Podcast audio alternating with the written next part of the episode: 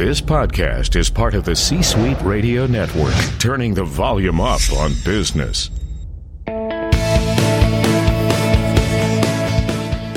Welcome to the Business Power Hour, hosted by Deb Krier. Join us as Deb talks with her guests, experts in their fields, as they share real life stories and techniques to power up your business. Good morning, good morning. I am Deb Krier, and I am passionate about giving professionals the tools that they need to make themselves and their businesses as successful as possible. And today we're going to have so much fun talking about that dreaded word, selling. You know, it's it's funny. People say, I don't want to be a salesman. Oh no, I don't know, no. And in truth, if we have a business, we are in sales. you know, and, and so get over it, folks. But my guest today is going to be talking to us about how selling is such a positive thing, how to make it positive, how to truly benefit both the seller and the sellee, and to do it in a great way that has integrity, that has all sorts of good stuff. And so please join me in welcoming Ian Altman to our program today. Welcome, Ian. Deb, thanks for having me here. Great, great. Well, let me tell people just a little bit about you and then we will just jump into this. So, as a CEO for two decades, Ian Altman started, sold, and grew his business services and technology companies from zero to over 1 billion with a B dollars in value. Ian has since spent years researching how customers make decisions. His modern approach to sales and marketing is known for helping organizations around the world achieve explosive growth.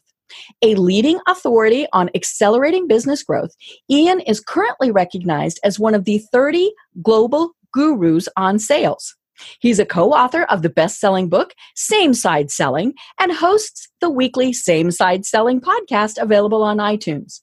Ian lives in the Washington, D.C. area with his two adult ish children, a dog, and a wonderful wife he doesn't deserve. To inspire us with a modern approach to growing businesses in, on the same side with our clients, please join me in welcoming Ian Altman to our program. So, again, Ian, welcome. Deb, you know what? I have a feeling we're going to have some fun. I know, I know. You know, and, and I was having so much fun reading your book. And for those who are watching the video, here it is. For those who are just listening, it is called Same Side Selling How Integrity and Collaboration Drive Extraordinary Results for Sellers and Buyers. So let's you know, let's go back a little bit and tell us because you know as I mentioned at the start, people go, "Ooh, sales." Uh, uh. How did you decide this was something that truly is your passion to to help people get through that icky feeling and really embrace being a salesperson? Well, I, I think there, there's a couple things that come into play. One is that when it comes to sales, no one was born with this notion of what they should be doing. Right. So, in most cases, people are doing what other people have taught them to do. Mm-hmm. And let's face it, the sales industry as a whole doesn't have a great reputation for people mm-hmm. operating with high integrity. So, right. people who operate with integrity kind of find the sales notion being mm-hmm. a little bit off putting. Mm-hmm. And throughout my career building companies, I never felt like we were selling anything. We were just helping our clients get better results for whatever it is they were trying to achieve. Right. And so teaching people that same model works pretty well. When I wrote Same Side Selling, I co wrote it with a guy named Jack Quarles. Mm-hmm. And Jack is a guy who spent two decades in purchasing and procurement. Ah, so and, the other side. Yeah, well, or we would like to say the same side, but sure. Uh-huh, right. And, and, the, and we'll, idea, we'll talk about same side. The, the, the idea is that is that this is the only book we're aware of that has the perspective of the buyer and the mm-hmm. seller baked into every page. Right. You know, and and I love this concept. Uh, you know, as you mentioned, that we're on the same side. And you know, the the premise of the book is that normally you've got buyer and seller and then you've got you know the table in between or, or whatever it is because it's it's a very adversarial type of thing and i think that's why so many people get the icky feeling. You know we feel like we're forcing people to buy our product and and all of these various things or you know there are those people who are very competitive and see it as a contest you know i can i can convince you to buy this product. I can make you buy this product. I can win salesman of the year. You know all of those various things and so the concept is that we need to be on the same side and it's win-win. So tell us really how you decided, you know, that, that you were going to work with Jack and, and create this book. Well, it's interesting. So Jack and I met through this networking group in the Washington D.C. area. That's really the antithesis of networking because mm-hmm. the premise is that nobody's trying to pitch anything to each other. Everyone's just trying to learn together. Uh-huh. And I was giving a a class on sales strategies, and Jack signed up for it. I thought, wow, that's really great that one of yeah. the, one of the fellow members of this group mm-hmm. is signing up. And after the fact, Jack said, "Well, yeah, I was trying to figure out what dastardly tricks you were teaching people." Right. Mm-hmm. And it turns out that everything you were teaching was the same kind of stuff that I was teaching buyers. Mm-hmm. And so it was much more collaborative. Mm-hmm. And we kind of put our heads together. And the funny part is that all of the metaphors historically used in books about sales either use a game metaphor where there's right. a winner and a loser, mm-hmm. or they use a battle metaphor, mm-hmm. in which case the loser dies. Right. And then we mm-hmm. wonder why there's this adversarial tension. Mm-hmm. Instead, what we want to think about is who are the clients for whom we can have the greatest impact and results? Mm-hmm. For whom can we move the needle the most? And that's where we should focus our time. And when we do that, we end up in an environment where our clients are enthusiastic about meeting with us. Let's face it, if you walk into a store and a hyper ambitious salesperson walks up to you and says, Hey, may I help you? What's Good, the most yeah. common response? I'm fine. I'm fine. Just right? looking. yeah. No, no thanks. Just looking. And the mm-hmm. reason we do that is because there have been millions of people in sales who came before us who trigger that response that right. says, the person I'm dealing with is more interested in their own interests mm-hmm. than mine. Right. And if we pivot that so that we demonstrate that we actually care about what kind of results they get and what they're mm-hmm. trying to achieve, then we build that level of trust mm-hmm. where those people come back to us time and time again, always entrusting us with with their challenges. Mm-hmm. Right. You know, and you mentioned the fact that you know we follow what other people have done you know and and and maybe we've you know we've we bought the books how to be the better salesperson.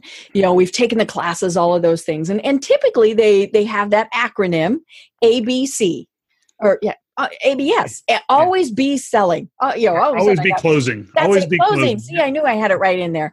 Um, so always be closing, as in always be making the sale. Um, yep. You know, and, and don't take no for an answer. All those various things. And I love that you have a different acronym. So tell us about it. Yeah. So the acronym is FIT or mm-hmm. Finding Impact Together. Okay. And the idea is that you might have a potential client who has a superficial interest in what you do. Mm-hmm and what services do you offer, but you don't yet know whether or not there's enough impact to them okay. to warrant an investment or a mm-hmm. change. Mm-hmm. So the idea is that if we ask the right questions early on in the process, what we should be looking at is almost skeptically, okay, so you have an interest in this, but mm-hmm. is it enough of an interest to warrant a change? Is enough mm-hmm. of an interest to warrant an investment in this? Mm-hmm. So, for example, you, we, were t- we were talking about um, some roof work you just had done at your house. Right. Well, mm-hmm. if if your roof was totally fine, then a roofing contractor can come to your house all day long and you say, "Well, our roof is fine." Right. Yeah, but, we don't need a new roof. Mm-hmm. Yeah, but once once you realize that either problems are imminent or mm-hmm. you're having leaks or you're having, you know, um, issues with um, energy consumption mm-hmm. or things like mm-hmm. that, then all of a sudden they've got your attention. So right. finding impact together mm-hmm is about mutually determining with your client or prospect is this something that's worth solving mm-hmm. and and if it's not worth it for them to solve it then you don't want to spend a lot of time trying to sell to somebody right. who doesn't have a need for what you mm-hmm. do you know and i love that that is the premise through much of your book is the fact that you know it might not be the right product or service for that person or that that that client and if it's not it's okay to walk away. And you know that's that's such a hard concept especially when you're say a new business owner because you're thinking uh-uh i, I need to i have got to make every sale. I've got to do everything i possibly can to, to keep money coming through the door. So talk to us a little bit more about that. So so deb one of the one of the challenges is this is that early on in a business we think all revenue is good revenue. Mm-hmm. and we have to pay and, those bills. Yeah you got to pay those bills and i'm mm-hmm. trying to figure out um, how I how I can bring in enough money to make to keep the business afloat mm-hmm. and to help us thrive. Mm-hmm. And one of the things you realize after you've been in business long enough is that the the clients who aren't a good fit end up being the bane of your existence. Right. And they become what we call toxic clients. Mm-hmm. And these are people who before you know it, you've been sucked into the vortex of evil. Right. And and it's just they're upset because they've spent money and they're not getting the results mm-hmm. that they're looking for. And you're upset because you feel like you're killing yourself to service them, mm-hmm. but they're just not happy. Right. And so what we have to think about instead is what are the problems that we're really good at solving and how do we mm-hmm. seek people out who have or are facing those challenges if you think about it it's like a medical metaphor if i said to you oh well hey deb why don't you come in next tuesday mm-hmm. And i'm going to do carpal tunnel surgery on you but you don't feel you have carpal tunnel right. you've never even checked to see if i have carpal yeah. tunnel and then it's like, oh yeah, but but but but I've got great references, right? And you I'm, know what? I'm really and, good at this, mm-hmm. and I can schedule around yours, uh-huh. around what's right. most convenient mm-hmm. for you. Mm-hmm. And oh, here are all my credentials. But mm-hmm. guess what? If you don't think you have carpal tunnel, mm-hmm. then there's no reason for you to schedule that. Right. And so then what happens is someone in sales says, "Well, what if I discount it?" Mm-hmm. Okay, oh, hmm. now I, I, still don't have carpal tunnel, and now you sound desperate. Yeah. But so then I'm thinking, well, maybe I could have carpal tunnel and get it at a really big discount. yeah. I mean, the reality is that you would never subject yourself to surgery right. for something that you don't mm-hmm. think you have the condition. Mm-hmm. And that's what happens in sales is too mm-hmm. often people are saying, "Oh, I have exactly what you need. What do you mm-hmm. need again?" And right. Th- then that triggers that adversarial response. Mm-hmm. Right. And you know i've definitely done that where you know you have a, a, client whether they're a current client or a potential client and they say we need x you can't do x but you're like oh i don't want to lose this client so i'm going to figure out how to do x or you know and and and then what happens you know every once in a while lightning strikes and and you figure out how to do x and it turns into a great thing. But that's like you know this this small part most of the time you do x you do it adequately you know, or poorly. possibly right yeah you know if if you're if you're lucky you do it adequately. And you know but but again we didn't want to lose that client we didn't you know we didn't want to tell them no you know all those various things and and and so then you're you're right we're unhappy because we're doing work that we don't want to do and and they're unhappy because they're getting work that isn't good yeah and, and so what happens is our reputation suffers and right. now you're not going to get repeat mm-hmm. business from them mm-hmm. they're certainly not going to refer you to somebody and if someone said well how is this person doing x you'd say you know mm. they worked for us it was yeah. adequate uh-huh. Right? No one's ever referred somebody to someone they felt was adequate. Right. Oh, let me tell you, this person was totally acceptably mediocre. Right. Like, you don't oh, okay. you don't get referrals that way. Uh-huh. Mm-hmm. There's there's that commercial on right now that you know how is your doctor? Oh, he's okay. yeah, exactly. he's all right. yeah. You know, and and and uh, while we might not always be exceptional, you know, we we we want to be far better than adequate. Sure, exactly. And and the idea is that we get graded almost on a curve. So mm-hmm. if there are three things you do for your client, and two of them are right in your wheelhouse and mm-hmm. you have mm-hmm. amazing expertise, and the third one you don't do so well, you get penalized for taking right. on the third mm-hmm. one because the client mm-hmm. says, well, overall, they were kind of a B. Mm-hmm. Right. And if you just did the two you do really well, you'd be an A. And guess what? They'll refer you to other people if you did A level work, but not necessarily B level work. And and the funny thing is, you know, it might be evenly distributed, you know, a third, a third, a third, but somehow that bad is going to take over more, you know, and, exactly. and, and, and again, you might be doing adequate, but that's not what we want to be remembered for. Yeah. It's, it's funny. There's a, there's a fellow speaker, um, Marcus Sheridan, he and I are good friends and we've spoken at events together. It's got to be 30 times mm-hmm. where he and I have either worked with the same client or spoken at the same event. Mm-hmm and so we each probably know each other's content as well um, or better than anyone else on the planet. and so people will say, well, you know this stuff. You can do the content marketing piece that Marcus does. Or they'll say to Marcus, oh, well, you can mm-hmm. help us mm-hmm. on the sales side like Ian mm-hmm. can. And we say, no, no, not really. Like, mm-hmm. yeah, I know what the bits are. I know the mm-hmm. parts of his keynote. But when you get into the detailed Q&A, not so much. Right. Well, you know, let's put it back in medical terms. You know, a doctor is trained on many, many things, but then they specialize. You know, I don't yeah. want my heart surgeon doing something that that is not heart surgery. You know, and and or even worse, I don't want my general practitioner doing heart surgery. Yeah, I've seen it before on TV. So Right. come on Oh, in, it happens on Grey's Grey's Anatomy all the time. well, and, and the and the funny part is that if we take that even further, when people are selling to their customer and Mhm. the customer says, "Well, and here's the way we're going to evaluate you," it would be analogous to a patient coming into a doctor saying, "Here's the way I want you to perform the surgery." Right. But we don't think of it that way. So No. Mm. we as the sellers are actually the experts on the best way for our clients to purchase and get the maximum results Mhm. from whatever it is we offer Mhm. But shame on us if we don't develop enough trust that they use us as a guide to figure Mhm. that out Right. You know, and, and that's one of the other things you talk about in your book is is really we've got to put ourselves in their shoes. You know, and and and what is it? You know, it, it, yeah, it might be the greatest thing since sliced bread, but if the the person buying it doesn't think that, you know, or needs something different, you know, that's that's the tricky thing. And and you know, and and you know, it's we need to think about ourselves as being that person being pitched to. You know what is it that we want to hear when when they're talking about it? Yep. Well it's interesting because I, i've done this research with over 10000 ceos and executives around the world on how they make and approve decisions. Mhm. and so I, I run people through this exercise i call the Gazorninplat exercise and the premise of this exercise i, i was about to say gesundheit but yeah, I picked it because I wanted something that was easy to spell, pronounce, and Right. remember. Mhm. And so the idea of this Gazorninplat exercise is I tell people, look, you're a senior executive. Someone in your Mm-hmm. team comes to you and says, we got to buy this Gazorninplat. It costs Mm-hmm. $20,000, dollars dollars takes 45 days to implement, requires no resources on our part.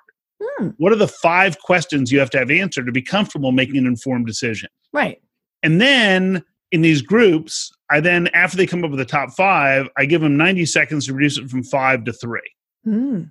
And the interesting part is that across over 10,000 people Mhm. around the world, they come up with the same three questions over and over and over again. yeah so what are those Uh, um, it's funny you funny you should ask. funny i should ask funny you should ask. See, you are a seasoned professional, Deb. i am i am Um, so the, the questions they ask are, and they go in this sequence. The first question is, what problem does this solve, Mhm. or why do I need it? So it's a compound question, and the Mm-hmm. reason why is that when people say, "What problem does it solve?" and I ask them, "What do you mean?" Mhm. they say, "Why do I need it?" And if someone says, "Why do I need this?" and I ask, "What do you mean?" they say, well, "What problem does it solve?" So Mhm. they always tend to go Right. Hand in hand. They're the flip side of the same coin. The next question they ask is the ROI question or return investment question, Mhm. which is what's the likely outcome or result? Mhm. Now, this is not what did the salesperson say our result would be, Right. because Mhm. most people won't find that to be their likely result, Mhm. but rather, what are other people saying who are just like us Mm, about mhm. what the results could be? Mhm. And then the distant third in all this is what are the alternatives? Oh okay And it might sound weird to say that that's the distant third, but imagine you've got an important issue in your business Mhm. and you're talking to a, a, a vendor who you're just in complete sync with them about what problem they, they would solve for you and why you need their help. Mhm. And this is also the vendor you feel has the highest likelihood of delivering the best results Mhm. for your for your needs. Isn't that your vendor? So if you address those first two questions really well, Mhm. the third one becomes implied. The Mhm. challenge is this is that if the way you are selling today is not aligned with those questions, what are you doing in the sales process? Are you making it longer? Are you making it shorter? right Right. And so if it's not aligned with that, you're actually Mhm. making the process longer rather than shorter. right And so everything everything that I teach is centered around those questions. And the idea is if we can help our clients address those questions early in the process, then we're going to be the most comfortable people for them to do business with. Mhm. Which means early on, the first thing we have to figure out is what problem do we solve for our customers Mhm. in their words. Right. Now, Ian, one of the excuse me, one of the things I noticed when you had those three questions was not asked was how much will it cost? Yeah. Yeah, isn't that funny? So Mhm. the reality is this, and we'll get to the we'll get to this in more detail, Mm-hmm. but the reality is that rarely is your customer making a decision solely about price. And Mhm. and and if they are, it means that we've just commoditized ourselves. Right. So the only time you buy something purely on price is if you believe that you're doing the exact same thing from somebody else at a higher price. Mhm.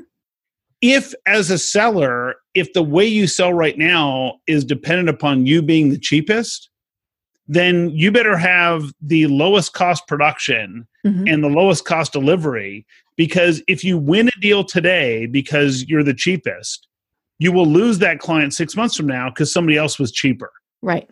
If you if you win business because your client feels they'll get the best results with you irrespective of price, mm-hmm then it makes it very challenging for the competition to win that business away from you tomorrow or mm-hmm. at any point in the future. Right. And it is all about providing that value you know and and you talk about this in the book about how you know you it is going that extra mile without giving away the farm. Um, you know I've, I've interviewed bob burg several times and and his you know one of his big tenants is the fact that we need to always be providing extra value. And i asked him one time i said you know uh, uh, but but won't we go broke? And he said no, no, no don't give it all away. You know? Yeah. and certainly don't get taken advantage of because you know everybody is going to ask you know from the, the seller's side you know they're uh, or from the buyer side they're always going to want a little bit more what more can you give me you know and and and there are times where you can give them you know a little bit more and add that extra value but you don't want to be taken advantage of well, and the biggest thing really is that we need to focus more on the results that we're delivering rather than the resources we're providing. Right. So the challenge that a lot of businesses make is that they sell either things by the hour or everything's by the unit. Mm-hmm. And it, it's the easiest way to be commoditized because mm-hmm. never has somebody thought to themselves, you know what I really need is I need 3.4 hours of a CPA, or I need right. five hours of an mm-hmm. attorney, or I mm-hmm. need, you know, seven hours of this consultant. No, they say, I have this problem mm-hmm. and I want it to go away. And the mm-hmm. only time they talk about hours is because someone selling to them says, well, it'll take about 12 hours. Right. But instead, if we focused on, well, so what happens if you don't solve this? Mm-hmm. And how important is this compared to other things on your plate? Mm-hmm. And then what would success look like six months down the road? Mm-hmm. What could we measure together to know we were successful? Mm-hmm. Now we're positioning value right. instead of price. You know, and, and and you do talk about the fact that it is results based, um, you know, and and and or lack of, you know, as as you were saying, if we don't do this, what if, um, you know, and and and probably they've thought about that. Well they should have otherwise they shouldn't even be talking to you about the, the product you know I, I need this because but a big part of it is really just keep drilling down through those questions. Um, you know because many you know I, I, work with people on social media. And so a lot of times eh, you know i will approach a business and and you know we'll be talking about social media and i'll say well now what are your goals? Well everybody else does it and, and, or everybody else has a facebook page well no that's not your goal you yeah. know? and so it is it's you know it's it's just to keep going until you really find that pain point you know our business will close or we'll lose employees or you know all of those various then you can work from there and and it's eh, eh, i think it's really important to note that that isn't then a reason to say we can charge you more you know ooh we got a real good pain point here let's charge you more no that's that's not about it either well, but you also have to look at it as sometimes if someone has a million dollar problem and you mm-hmm. come in with a thousand dollar mm-hmm. solution, mm-hmm. you may not seem credible. Right. Yeah. Because people think, well, mm-hmm. just spending a thousand dollars isn't going to solve my million dollar solution mm-hmm. or my million dollar problem. Mm-hmm. So you need to make sure that you understand the broader context because oftentimes the, the, our we're we are our own worst enemy when it comes to price and sales. So, oh, especially when we're new. Yeah, I, I often say that price matters most when the seller believes price matters most. Mm-hmm.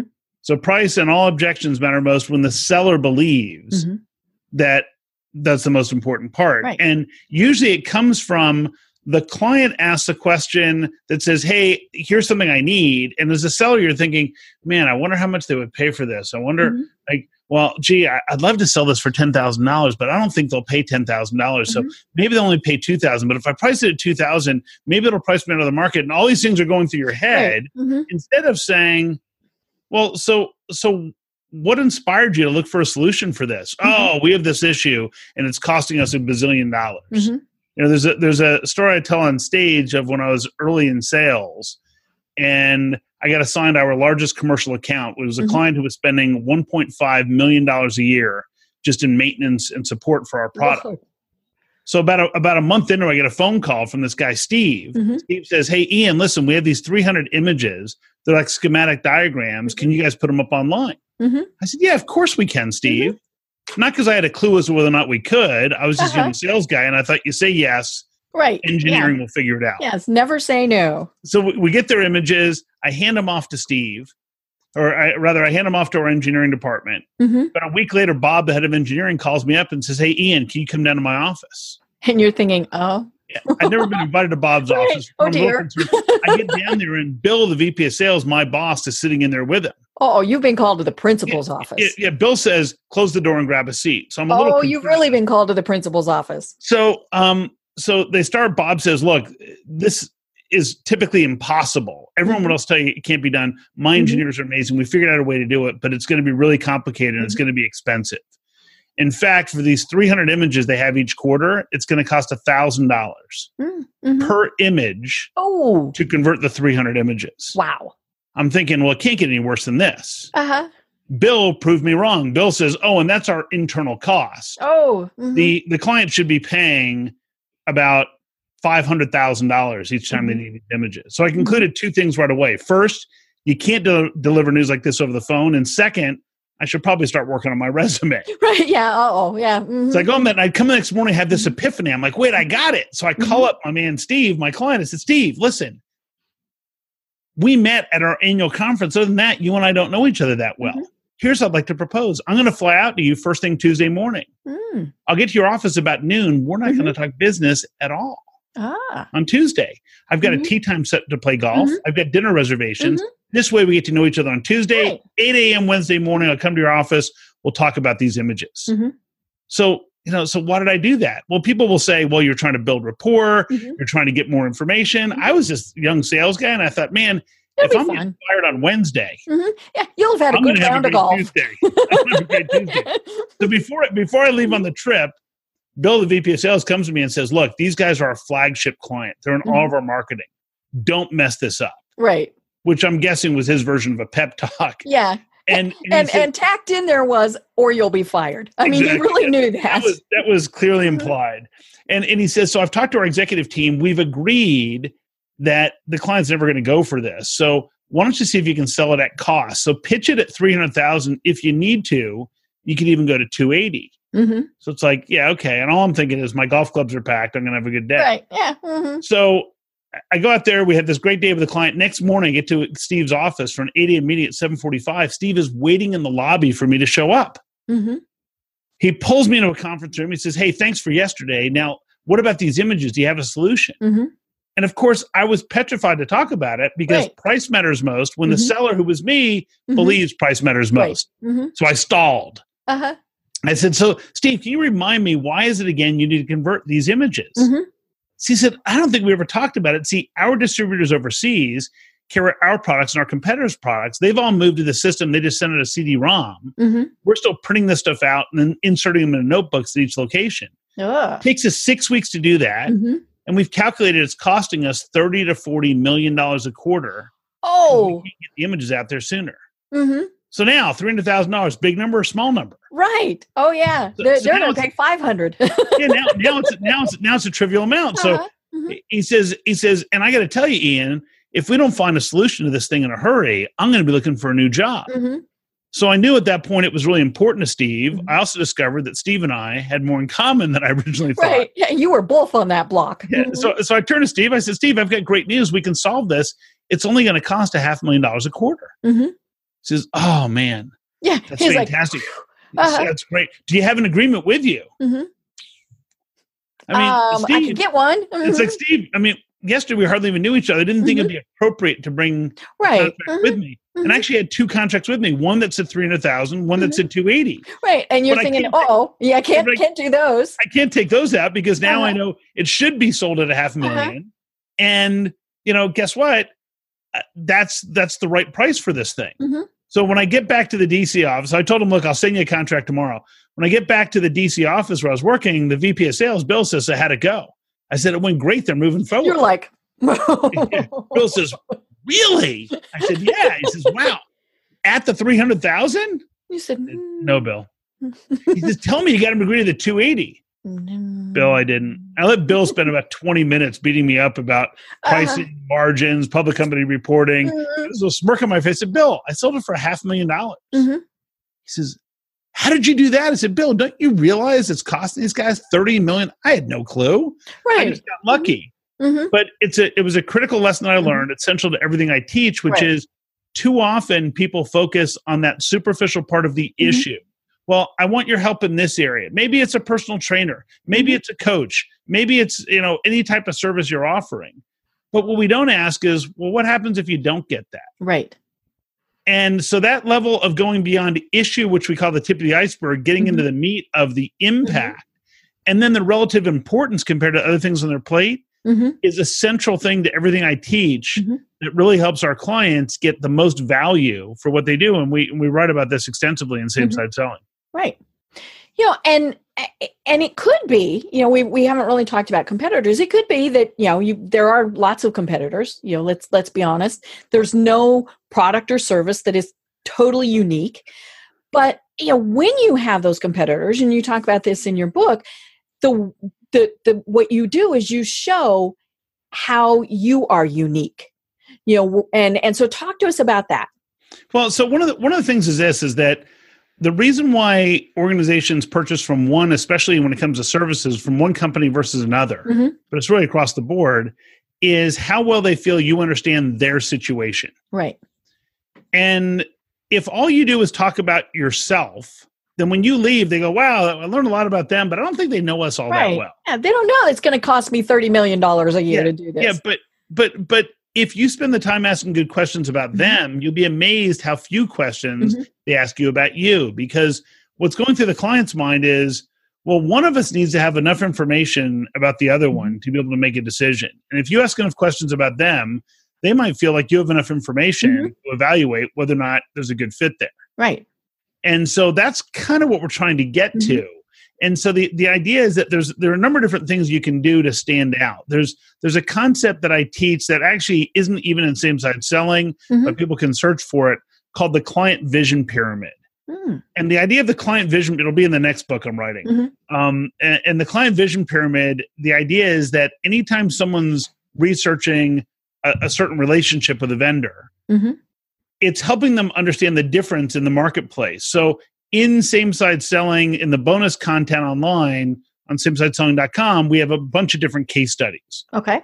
And there was a company um, there's a company we profile named gps insight. And gps insight provides amazing solutions for tracking fleets of automobiles. Hmm. so if you're if you're doing emergency equipment mm-hmm. if you're um, if you're handling you know if you're the cable company doing installation or the telecom company or you're somebody who's doing a lot, a lot of deliveries and you have a whole fleet these guys manage all the details behind it and their concern was that look we're getting compared against people who just put a gps tracker on a vehicle to know where it is. Mm-hmm. meanwhile we're telling we're we're communicating with clients hey someone's going to be there in the next 40 minutes so mm-hmm. you're not giving people an eight hour window to show right. up Mm-hmm. We're telling them here's where this person should go mm-hmm. for the lowest price gasoline on their route today. Mm-hmm.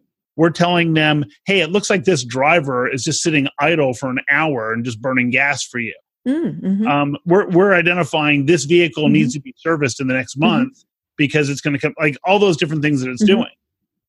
And so we built this client vision pyramid for them. So what they would say is, and this is the structure, is well, gee, when people come to us for vehicle tracking, they're usually looking for solutions at one of three levels. And this is the mm-hmm. client vision pyramid. At the base level is what we call effective. Mm-hmm. This is where people say, look, I just want to track my vehicles. Give me a way to do that. And right. so there are systems out there that do that very effectively. Mm-hmm. Like, oh, okay, cool. That's all I need. Mm-hmm. At the next level is what we call enhanced. This is this is people who have broader systems that not only will track the vehicles, but might give you suggestions on routing, might give you suggestions for maintenance mm-hmm. and service and gasoline and things like mm-hmm. that. At the highest level is what we call the engage level. These this is where you're looking for a partner who's not only going to make it better in terms of the vehicles, but is focused on how you can impact your customers, mm-hmm. how you can grow your market mm-hmm. share, how you can grow the share value of your company mm-hmm. by more effectively managing those operations. So, mm-hmm. which level are you looking for? Right. And so now what I've just done is I've established that there are three different levels, mm-hmm. which candidly the client probably never considered that there could no. be three different levels. Mm-mm. So I now made it clear how we might stand out compared Mhm. to the competition, Mhm. and I get to ask them which level they're looking for. Mhm. Well, so what net effect did it have for GPS Insight? So aside from executing fabulously the different things they that um, that they learned through same side selling, they implemented this client vision pyramid, and in one of their groups, where before twenty percent of their team was hitting their numbers, a year later, over ninety percent of their team was hitting their numbers. Wow. And it's just having very clear communication that says, here's where we are different compared to other people. Now, the Mhm. beauty is this is that when you use that client vision pyramid, what your potential client does is everybody they meet, they automatically put them into one of those categories. Mhm. But Right. the categories didn't exist. We made them up. Mhm. We Mhm. created the Right. categories, Mhm. but now they put people into those because they say, oh, well, gee, it sounds, Deb, like your business, you guys are engaged, but these other people I talked to, they were only ineffective. Mhm. And it creates a clear differentiator for them Mm-hmm. right out of the chute. Right. You know, and, and then the other thing that you talk about in your book, you know, is is is getting rid of the people that aren't going to matter at all. You know, and and and you know, in in in realtor terms, the looky loos. You Yeah. know, or you know, the the people who are just going to walk up and kick the tires.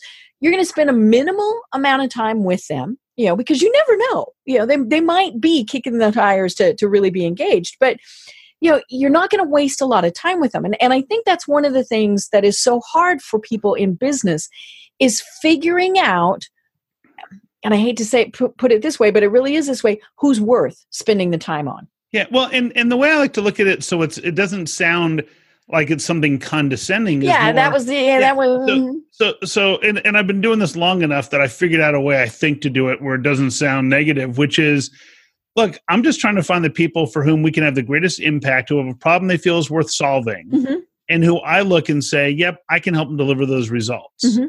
And so we qualify not only on issue, impact, and importance. Mhm. But one of the other things we look at is, well, what are the results? Mm-hmm. So, what would it look like six months from now that we would measure so we know that we're successful? right So what what happens for most people when they're selling something is the way people evaluate a meeting is almost like how they would evaluate a personal interaction or a date. Mhm. So you think about it and you can fill in the blanks. So I'm sure you've heard this. People come back from a meeting, they say, "Oh, I had the best meeting with this potential client. It was amazing. We we agreed that we would spend 20 minutes together, but instead the meeting lasted for an hour an hour. Oh my Mhm. goodness, amazing. And the two of us, man, as soon as we got together, Mhm. we just clicked we clicked, we connected. Mhm. And the meeting went so well, Deb, Mhm. that we've agreed that next week we've already scheduled a time to meet again meet again. and that would be a great way to describe a successful meeting if it was set up on an online dating site. Right Mhm. But it's not a good way to evaluate a good business meeting. no And so what you have to start wondering is okay, are people going on business dates or are they doing business? Mhm. And so we built a tool for people that we write about in same side selling called the same side quadrants. Mhm. And the idea of the same side quadrants is a method for taking notes that allows us to focus on the right information so we can quickly determine is this opportunity worth both of our time right or isn't it? Mhm. And so if it turns out that it's just not a fit, we shouldn't feel like a failure. It's no, just it's just not what? a fit we figured out that there wasn't a good fit Mhm. today. Doesn't mean there never will be. right It means that Mhm. we're not the best people to help them solve whatever the issue is, or the issue isn't important enough Mhm. to warrant a change. right And so, if you want, I can walk you through these same side quadrants yes. and how people yeah use because i've been on a lot of those business dates Yeah. and, and sometimes you really do decide okay this is this is going to be a friendship sure. We spend so much time spinning our wheels trying to make it fit that that's you know i think that's the problem you know and, and so talk to us about the, the quadrants Yeah. So, so the idea of the quadrants is this, and and if people if people Google it, they'll find it. We actually created these journals because after two and a half years of people asking, "Do we create journals?" and I kept Mhm. saying, "No, no, you can create it on your own." uh-huh now we created them and they're they're pretty popular but so the idea is this is that and i'll navigate i'll show people how they can navigate it just on their own so on a blank sheet of paper you draw a vertical line down the center of the page horizontal line across Mhm. the page breaking into four quadrants this is going to be our template for taking notes okay in the upper left quadrant what we do is we take notes about the issue that they raised, meaning Mm. the prompt for that is, well, Mhm. what inspired you to meet with us today? And now I get information about what it is that they're in, initially interested in. Mhm. Then we, in the upper right quadrant, we take notes about the impact or importance. So the idea is we'll ask a question like, well, what happens if you don't solve that? And the Mhm. goal of impact and importance is to understand what's the measurable impact of Mhm. not solving this? What does it cost them by not solving this? Mm, mhm. And compared to other things on their plate, how important is it, is it to address this issue and why? Right. Because they might have something that's costing them a million dollars, but they have something else that's life or death in their business. Right. Yeah. And so the So- million dollars, you know. Yeah, until until I solve this bigger Mhm. issue, I don't even care about Mhm. that. In the lower left quadrant is where we take notes about the results. Meaning, Mhm. look, just because you pay us money doesn't mean we're successful. What Mhm. we, what can we measure together Right. to know that we're successful, so you can hold us accountable? Six months down the road, a year down the road. Hey, I'm just curious. I want to make sure that what we do is high five worthy, and I Mhm. don't want to come back to you looking for a high five, and you Mhm. think we're not even close to there. Yeah. You were So what would adequate. make this high five worthy? Mhm. And how would we measure that? So Mhm. now we've got something that we're measuring in terms of impact and measuring in terms of results. Well, the funny part is the value of your solution is the gap between the impact of not solving it and the quantifiable results that you're going to measure. That's the that's the definition of the value of your solution at that point. Mm.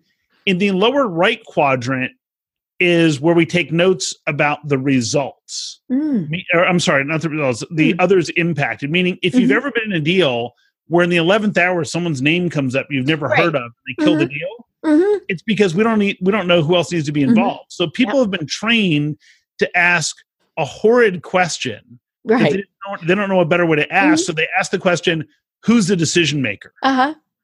And the problem with that question is that it immediately triggers an adversarial response Right. because it's almost like saying, "Well, Deb, Yeah. I'm sure it isn't you. Yeah. So who I'm, is I'm wasting my time talking to you. Mhm. and, and it feels like you're going to better deal them. So Mhm. instead, we ask, well, who else would have an opinion about how this is impacting the organization? Mm, Who mhm, else is most directly impacted? Who else would have a strong opinion about how we measure results? Who might disagree with how we're measuring the results? Right.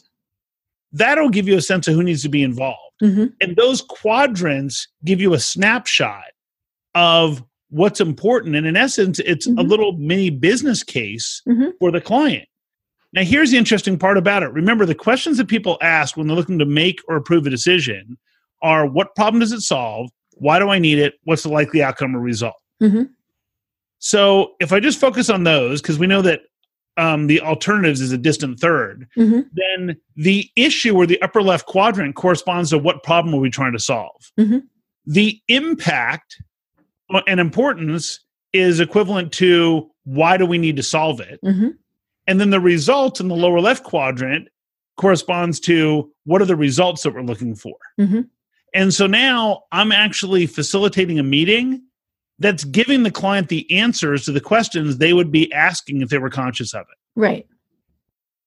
And so now when I use that model, the beauty is this is that if I have those four quadrants, how long, more than a second or less than a second, do I need to look at that sheet of paper to realize that maybe I forgot to cover one of the quadrants? Mhm. It's just You a just- glance and I go, Right. "Ooh, Yeah. I Uh-oh. forgot to cover this quadrant." Mhm.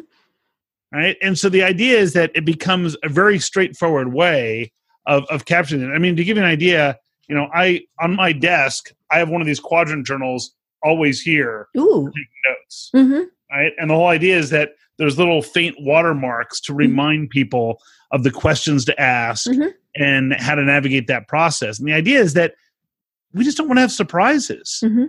and neither does our client. And Mhm. then when you take this and after the fact, you send the client a summary note that says, Hey, here's a summary of my Mm-hmm. notes. What does the client say? Wow, they Mhm. totally get me. They get me. Mhm. Yeah. They totally listen. They Mhm. understand exactly what we're trying to do. Mhm. That is, in fact, the results we're looking for. And they told us, here's what it's going to cost to get that. Yeah, I feel better working with them than with Mhm. somebody else. Right. Well, and as you're going through that, you're, you're obviously going to find other things that are missing. Um, you know, as you said, you know, the missing people. Um, you know, the it, it might be that that you know they think, well, you know, we won't, you know, we won't meet our our uh, our, our own in, internal sales quota, but then Sure. they miss the fact that that's going to mean we're going to have to let staff go you know and, and so it really is this thought process of of getting through everything you know and, and obviously these are for complicated purchases um you know if it's you know ink or you know paper so yeah you know that doesn't really matter but um you know these these really are for fairly complicated type of decisions that people are spending you know quite a bit of money on Well, you know what? They they are and they aren't. In some cases, it could be, for example, somebody somebody might be switching from one wealth advisor to another Right. one, or Mhm. looking at a different wealth advisor. And then we want to think about so what questions do we ask about the competition? Mhm. Now, I can't talk trash about the competition ever. right never what I ever do that no Yeah, but, but what I can do is I can say, geez, you- you've been working with someone for a long time. They must be doing a pretty good job. right We always like to get a sense of what Mhm. other people are doing that Mhm. maybe we should emulate. What are some of the things you like about them? right yeah don't ask And- what do you not like Yep. Mhm. So so we ask these questions about what they like, and then we get to ask. So if you could change one or two things, what would Mhm. those be? So if I said, "What don't you like?" They probably made the choice to hire them, so they're not Mhm. going to give me much. Right I- they're not going to say well we screwed up by doing this if, you, if you could change one or two things, what would those be? Mhm. And then whatever those things are that come up, you say, Mhm. "So is the potential of solving those worth a discussion about how we might be able to help?" Right And now I have to give them permission that it's okay that they made a prior decision that wasn't the same. So Mhm. now what I might do is I might say, you know, eh, my guess is at the time when you chose that other vendor, Mhm. they were the perfect fit for you. And it Right. could just be that over time your needs have changed and Mhm. it's time for you to upgrade now. Right And now it's like, well, yeah, we've all bought stuff in the past that we upgrade into something else Mhm. why couldn't I do it here? And it makes it so it's a very non-threatening way Right, for people right. to move Yeah. from one provider to another. yeah you're not telling them you screwed up you Yeah. know and, and so now you need to change and and um you know and and they may have screwed up you know and and you'll find that out in in the process too Sure. but you know it's I, I like that concept because it is it's it's giving them the ability to to to make the decision to say oh you know it is time and and and who knows what it could be. I mean you know let's go back to the the, the financial advisor. Maybe it's that that person never ever responds to emails after 3 p.m know, Sure. just- and they you know they're they want somebody you know who's going to talk to them on you know evenings and weekends because that's when they're talking with their spouse. That's when they're doing all this stuff on their own. Um you know and and maybe one of the first suggestions is have you asked them? Will they respond to emails later? You know because you know it, it- could be just that simple. Um, but then then you obviously have to make the decision. Am i going to respond to emails? You know? Exactly. and, You or not. Soul searching. You have to do some soul searching and make Mhm. sure that you feel like you're in a good position to do that. I remember Right. there was an event where um, a woman called me up and said, "We have this event for our top 500 women in sales in, our, in our business, and we want to see if you'll come in if you're available to keynote the event." Mhm. And I thought, well, that's kind of odd. And so I asked the question. I said, "Well, do you?" I said, "Don't take this the wrong way because I'm flattered that you're contacting me, Right. but do you think that the audience might respond more favorably Mhm. if you had a female speaker instead of a male speaker?" Yeah, and that would have been my first thought too. Is Right. why did they pick a Yeah. man, not you? Why did they pick a male? Mhm, And she and she says, "Well, you know, it's funny. I've actually talked to three male speakers so far. mhm. You're the first person to bring this up." I said, "Well." I said, believe me, I'm flattered if there's a reason Mhm. why, but right. are you open to introductions to a couple of women speakers Mm-hmm. in sales Right. who could really do an amazing job for you. And um and all of a sudden it was like, yeah, we would be open to that. Mhm. Okay, great. Then in that case, um let me make that introduction. And if you don't feel that one of them suits your needs, I'm believe me, I'd be thrilled to do it. I'm Mm-hmm. Just trying to think of the best interest Mhm. of your audience. Mhm. And so they ended up hiring one of the women I recommended who did amazingly well. Mm-hmm. Right. And six months later, out of the blue, the client calls up and says, Hey, we now have this event. It's 4,000 people for this Mhm. other event, and it's everybody, not just Right. the webinar group. Mhm. Are you available on that Right. date? Mhm. I didn't recommend somebody else because I thought they were going to have another event coming up. Mhm.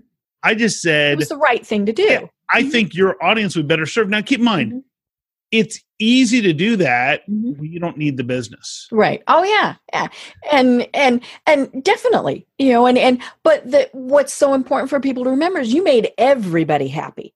You know, Yeah. because you also made that speaker happy. Um, Absolutely. you know, whether you you know you you obviously knew her well enough to to say you know this is is you know um, somebody who would be great, but you made her happy, you made the client happy, and you were happy because a you weren't presenting where you might not have been the best fit but more importantly b you got the, the you know the, the the gig further on down yeah, and I'm sure there's people who say, "Oh, but you could have had that gig." Yeah, it's Mhm. true, but the client wouldn't have been well served. right Mhm. So someone in the audience would have been saying, "Why would we listen to this guy?" There's 500 women here. Uh, like, Mm-hmm. yeah. wasn't a woman speaker who could have done this. Mhm. And and the women I recommended, I knew any one of the three of them would Mm-hmm. be amazing. Right. Yeah. You know, and and I think you know we've we've talked about this kind of off and on through the whole thing. Sometimes it isn't a good fit. You know, and it's okay to to turn that business down or refer to somebody else. And now what I like to do is actually have somebody else I can refer to. Um, Sure. rather than just say no you can't but you know sometimes you don't it, it depends on what it is but it, it's not always a good fit you know it's you know you're, you're thinking this i'm not going to click with this client they're too far away they want you know all these various things and it, it really is okay to send them to somebody else Well, and and think about it. If we're truly focused on results for our clients, Mhm. then we should never be selling something if we're not confident we can deliver the results. The Right. beauty is this: is that when I speak with these groups of CEOs, I'll ask them, so if you have a choice, one vendor is asking about the results, Mhm. another vendor is asking about the contract. Which vendor would you prefer to do business with? And they Mhm. say, well, the one focused on results. Okay. So, how many of you would be willing to spend more money with the vendor who's asking questions about results versus the one who's just asking about who's going to sign the contract? And just about everyone will raise their hand and say, "Oh yeah, I would, I would Mhm. spend more with them." And I'll say, "How Mhm. much more?" Mhm. And the general consensus is about fifteen percent more. And for the people who are hesitant to spend more, I ask the following question: I say, "So how much less would you have to spend for it to be a good deal, but you don't get the results that you need. So, how much less would you have to spend Hmm. to be a good deal, but you don't get the results you need? The Uh-huh. answer is I'd have to pay 100% less because Right. if I don't get the results I Mhm. need, it's not it's a a good deal. waste Mhm. And so when your client or prospect pushes Mhm. back on price and says, "Well, but you know, you said this is going to be five thousand dollars. Someone else sold it for forty five hundred. Mhm. Imagine if instead of saying, "Well, let me see what I can do," and what you've just told them is that you were overcharging them a second Right. ago. uh-huh Instead, if you said, "Well, the only way we can do it for less is if we backed off some of these results that you said were important." Mhm. So, which of those results can we Mhm. back off so we can get you to a different price point? right now you're always speaking about the price or investment in Mhm. the context of the results Mhm. and that gives you an amazing ability to differentiate yourself Right. Yeah. Because eventually they will probably go, oh, wait a minute, we really did need that. Therefore, we will we'll pay for it. Um, you know, yeah i mean there's there there, there is undoubtedly um there have got to be hundreds if not thousands of people who charge dramatically less than what i charge for what i do Mhm. And if i was competing solely on price i'd be sitting around um you know eating sunflower seeds or bonbons waiting for the phone to ring Mhm. but instead you got to understand where your value is and Right. help your clients understand that and for the people who don't need or see the additional value it's just not Mhm. a fit that's okay Mhm. Right. You know, and and yeah, you know, it's okay. It, like it is okay. You know, Yeah. now one of the other things that you talk about your book, and we've we've only got about five minutes left, and I love this concept, and you know, it, it needs far more than five minutes, so we just need to have you on again. Um, is that this needs to be, you know, we, we talked about this adversarial, all of these various things. It needs to be that we're solving a puzzle and we're doing it together. So, so to really talk about that, because that that struck me, and I thought it's, it's my very first line on my notes here. Yeah. Um, you know, I I really like that that concept. So, so the idea we talked before about this idea of most books being about either a game metaphor or a Mhm. battle metaphor, Right. And the metaphor that we carry throughout same side selling is a puzzle. Mhm. So, if you think about it, you have puzzle pieces, Mhm. and your clients have puzzle pieces, Mhm. and so imagine if if you had half the pieces to a puzzle. And someone else had half a piece, of the other half to the same puzzle. Wow, it's gonna that's gonna be beautiful. Right. But if they don't have the same puzzle and they have different pieces, hmm then you can gets pretty- spend all the time you want. It's never going to come together. It's never Mhm. going to be right. And you're both going to waste a lot of time. Right. More importantly, if you're putting a puzzle together with somebody, can you do it without showing each other which puzzle pieces you have? Right.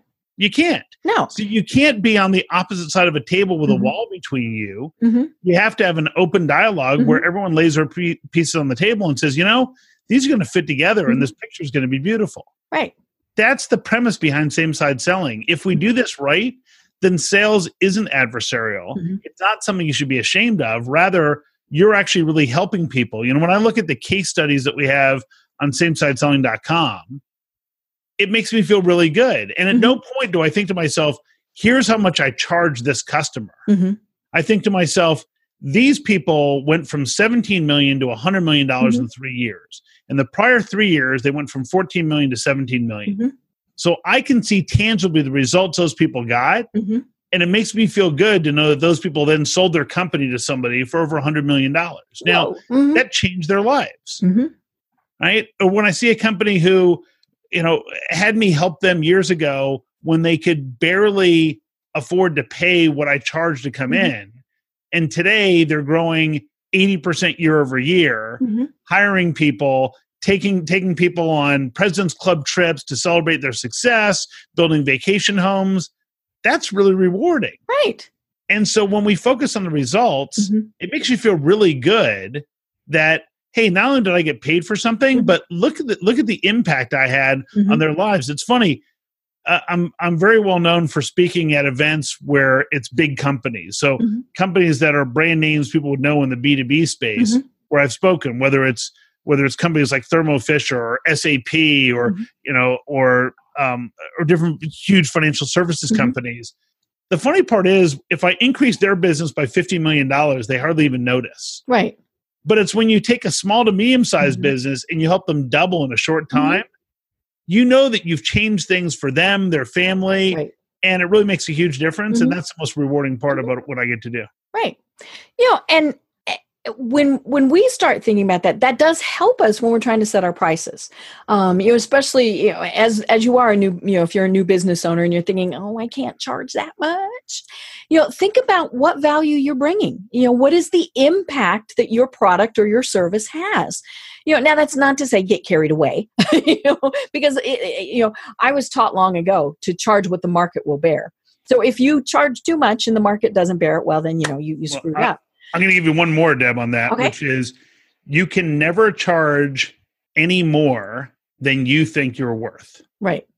So whatever you believe you are worth, Mhm. that's what you can charge. Mhm. So I remember when I first started speaking professionally, I charged less than 5% of what I charge today. Mhm. And I was concerned, oh, I don't know if people will spend that. And now if someone offered to pay me 90% of what I regularly charge, I'll say, "Oh, I'm sorry you don't have budget Mm-hmm. Yeah. for it, but thanks for considering me." Right. Mhm. And I don't deviate from price one iota and people know that. Mhm. It's like I'll say to somebody, okay, to do what you want to accomplish, it costs, you know, whatever the number is, and that's what it costs. And they say, Right. Mm-hmm. oh, we were hoping it'd be less. Well, you know, this is what it costs. If you don't want to do it, I totally understand. Right. And, And I have other suggestions for yeah. you. And standing firm with a smile. Is totally acceptable. Right. You Just you shouldn't be offended because because somebody wants to pay less. Mhm. They're entitled to want to pay less, Mhm. and you're entitled to stand firm. Right. Well, and when we feel like we're overcharging, that's when they it, it's it's almost a desperation thing. Also, you know, say you're going to charge a thousand dollars, and you feel well, you know, probably only worth five hundred. Well, then the second they say, "Well, a thousand is more than we wanted to pay," then you're like, "Oh, oh okay, okay, I'll, I'll take five hundred. you know, so you Yeah. you shoot yourself in the foot. Well, and, and what what happens is if you don't remember when I remember when I said you can never sell it for more than you think it's worth. hmm The thing is that if you're if you're selling something you don't think it's worth it, then what happens is you say, well, so I charge two thousand dollars, but I also include this, and I do this, Right. and I do, Mhm. and you start making you start in essence apologizing for the Right. price. Mhm. Mhm.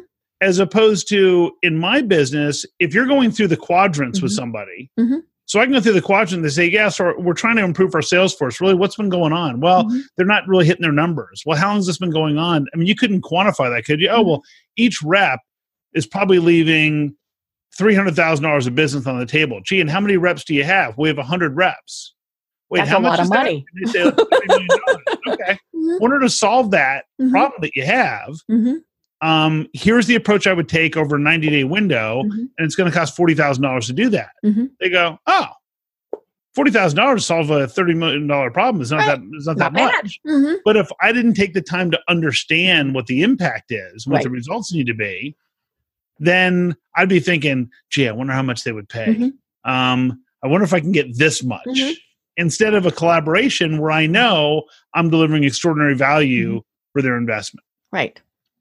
Well, oh my gosh, Ian, this this really has been so much fun, and and again, you know, we're talking about your book, Same Side Selling, and which is available. I'm uh, uh, guessing Amazon, all those v- wonderful places, everywhere. Yeah. But how do people get in touch with you and and work with you?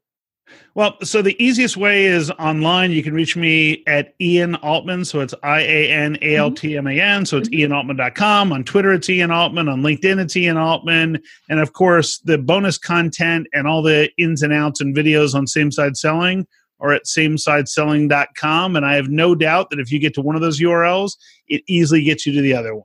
Perfect. I love it. I love it. Well, this really has been great. And and we made it through oh about half of of my notes here. You know, we didn't even talk about same side pitch. I thought that was interesting, you know, and and so, you know, yes, we want people to to get your book to learn more about that. And some of my other notes here, you know, what is the buyer buying? That that was mm-hmm. one of my notes, you know, all these various things. So we want them to get your book, but it just means we need to have you on again. So Perfect. we do that. All right, Deb. Well, thanks so much. Great. Well, I am Deb Krier. I've been having an absolutely wonderful time talking with Ian Altman. And until next time, everyone have a great day. Thanks for listening to the Business Power Hour, hosted by Deb Krier. Join us next time for more real life stories and techniques to power up your business. You've been listening to C Suite Radio. For more top business podcasts, visit c-suiteradio.com. This podcast is a part of the C Suite Radio Network. For more top business podcasts, visit c-suiteradio.com.